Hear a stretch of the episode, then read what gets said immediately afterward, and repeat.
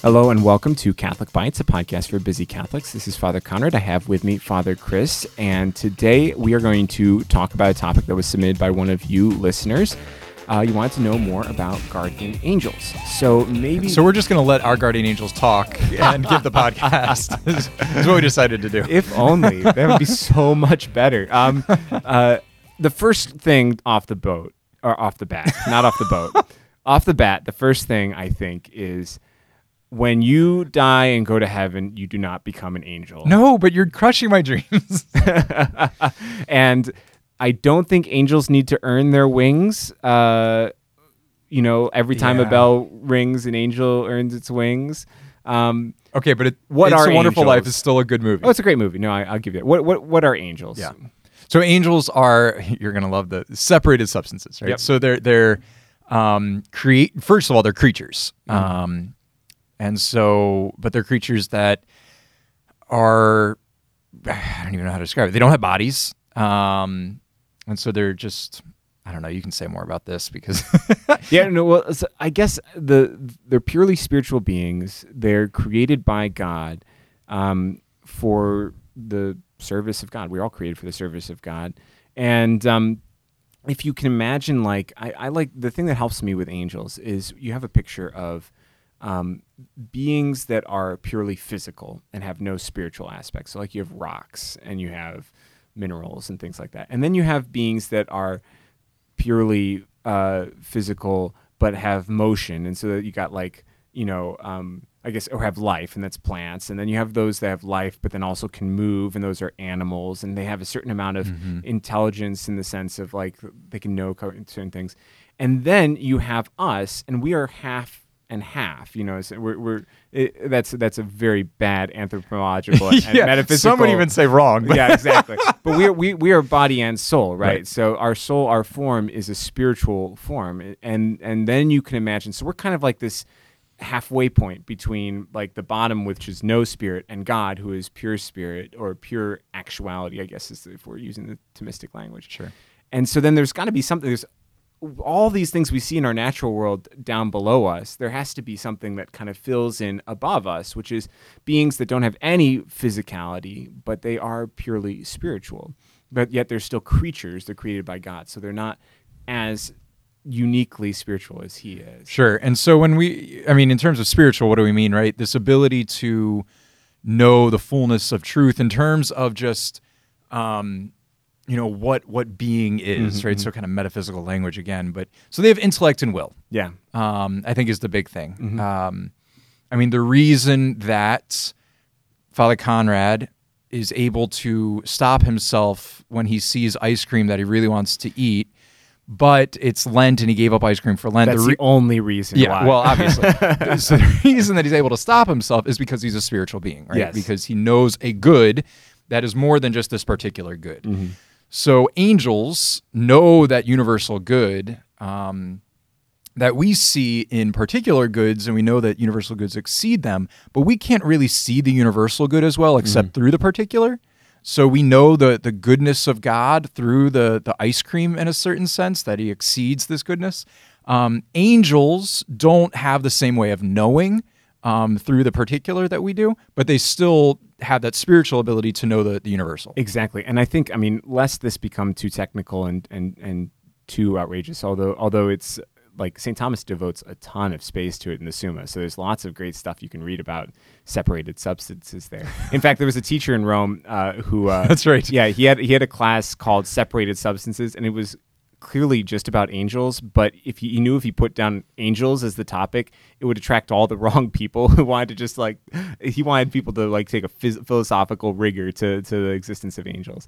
Um, I think it's okay for us. We as body as soul can't really contemplate Right. or or grasp what purely spiritual beings look like and how they act and what their relationship with God is. And so we similar similar to our understanding of God being so beyond us, but we kind of use ways of speaking about him. It's a similar thing with angels. This picture of them with with wings and with fire, oftentimes, and uh, the different things you read in the um, in the Old Testament, the New Testament. It clearly is something more. Uh, you know, it, it emphasizes the power and the the just the actuality, the like actuality, yeah, the- energy, the, closeness yeah. to God. Um, but it doesn't. It's not like every angel has particular wings with particular colors and things like that. Th- th- that's that's kind of a, a lower version, I guess, or vis- vision of what an angel is. Now, but why does any of this matter in a sense? Right? Yeah, We're talking about guardian angels. Guardian okay, angels. So we we've got this kind of understanding that we have these angels. The, there are these beings that are exist to praise God. They're they're persons, and so they know and they love God, and they know and they love you know the other angels and and whatnot.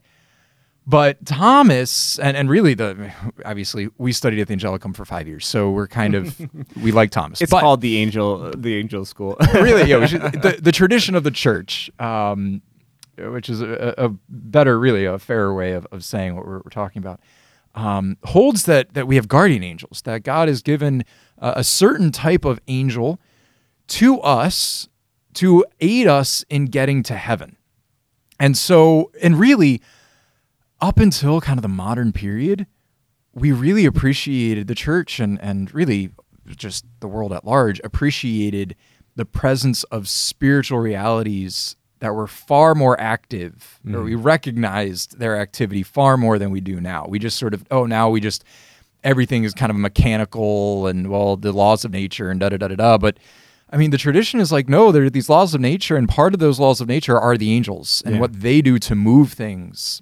Um, Well, it, it, it, it makes sense in that if you if you think about, I think one of the, the the difficulties people might have with angels is like, well, why don't I just talk to God? Why do I need a guardian angel? Why do I need these things? But of course, God is His glory is more manifest by His ability to work through His creatures in bringing about His His end than if he just did everything on his own. You know, like if you, the, I, I gave a talk to some high school guys who were discerning the priesthood uh, on Sunday, and I used this example. Like, would you? ra- so if it worked on high school guys, it'll work on anybody. well, we'll see. Would you rather have like on your NBA team a superstar who who puts the team on his shoulders every week and just like plays his heart out and is so tremendous, or would you rather have a superstar who is so tremendous but also makes everyone else on his team better mm. and is able to almost sacrifice in his own self to work through the team to bring mm-hmm. about the end. Mm-hmm. And of course you want the latter. And so that's why Michael Jordan is a greater basketball player than LeBron James. You Wow. know, it's it's it's this ability to work through everyone else. It's the same thing you think about a company. A, a boss can micromanage really well, but in the end, the boss who really makes his employees better, inspires them to do better, and mm. is able to to raise them up. That's a more perfect form of of work. And I think God, you know. It's better for God to have creatures who he can work through as opposed to everyone just being puppets or, or him just doing everything himself. It it's a greater glory for him. And so he works through not only us in grace, but through angelic beings to help move the world to his end. Right. So obviously, this is the case for just natural movements, but also um, there are these angels that help us again just get to heaven. Now, what does this mean? Right. Sometimes a guardian angel, you know, you have that random thought that comes into your head. You know, okay, it might not be that random. You know, we don't want to say, "Oh, that's definitely my guardian angel," but at the same time, we can't just exclude that from. Um, it, it, it limits our uh, understanding of reality Yeah. by excluding the possibility that angels are presenting. I mean, we talk about temptations, right? Sometimes it's coming from my fallen humanity, and then sometimes a demon is actually throwing tem- tempting imaginations into my head. Okay, why don't we say that our guardian angel is at least as active, probably more active, and inspiring us with good thoughts in mm-hmm. in good movements of the heart to like, oh, I randomly want to do this good thing. You know, I randomly want to smile at this person, to call that person. Our guardian angels, in ways that we're just so unaware, are really active. And so, you know, Padre Pio would talk about the importance of having a devotion, and not just a devotion, but a real relationship with our guardian angel. Um, to listen to those movements of of our angels just working through our, our intellect and, and will and our minds. Yeah, and you know, it, it's interesting that you brought up uh, the reality of demons because that's the opposite end of the spectrum, but it also helps prove the point, right? Like the, like we hear stories about exorcisms and things like that. The demonic is very real, and it's almost easier to know in a certain sense than um, than than the the good than than guardian angels. That was definitely epistemologically and metaphysically not correct. But anyway, um, uh, yeah. But anyway, like it's it, like it's more evident to us Yes, sometimes. You hear stories about demons and things like that, and you sense temptations and things. But you gotta believe that if God really cares for us, He's not going to leave us just to the whims of of the demonic. And the fact that God would assign an angel to protect us, as the Scripture you know says. Uh, it makes sense Right. that, that that he wants to he he is invested in his creation and he wants to bring it to its fruition and he's going to he's going to put his harvesters in charge of the crop and to make sure that they can they can keep it safe and bring it to the harvest time. And we should also mention just obviously we've been kind of going about this from both a philosophical and an experiential point of view, but also the primary reason that we believe in angels is because it's been divinely revealed. Yeah, exactly. Like, Scripture- scripture scripture says. says that the Lord has given his angels to watch over you, you know? So this is where this is coming from. And so we it's not just, oh, wouldn't that be a nice thought or oh yeah, that makes sense. But no, I mean from the truth of faith that we have, we believe in these these beings, these extraordinarily powerful beings who are assigned their role in life is to help us get to heaven. Uh, and it's just for us, just the awareness of that moves us to give greater gratitude to God. Just thank you, Lord, for for taking such good care of Yeah, me. exactly. You know, Well, I think that was more than anyone wanted to know, especially well, in certainly very- more than anyone wanted to hear from us. Yeah, exactly. very, very obscure philosophical language about guardian angels. Um, thank you, Father Chris. Thanks uh, to our listener who, who donated and uh, submitted the topic. And thank you, everyone, for listening. If you'd like to listen to other great Catholic podcasts, you can find us at CatholicBitesPodcast.com or you can find us on Apple Podcasts. Thank you, and God bless you.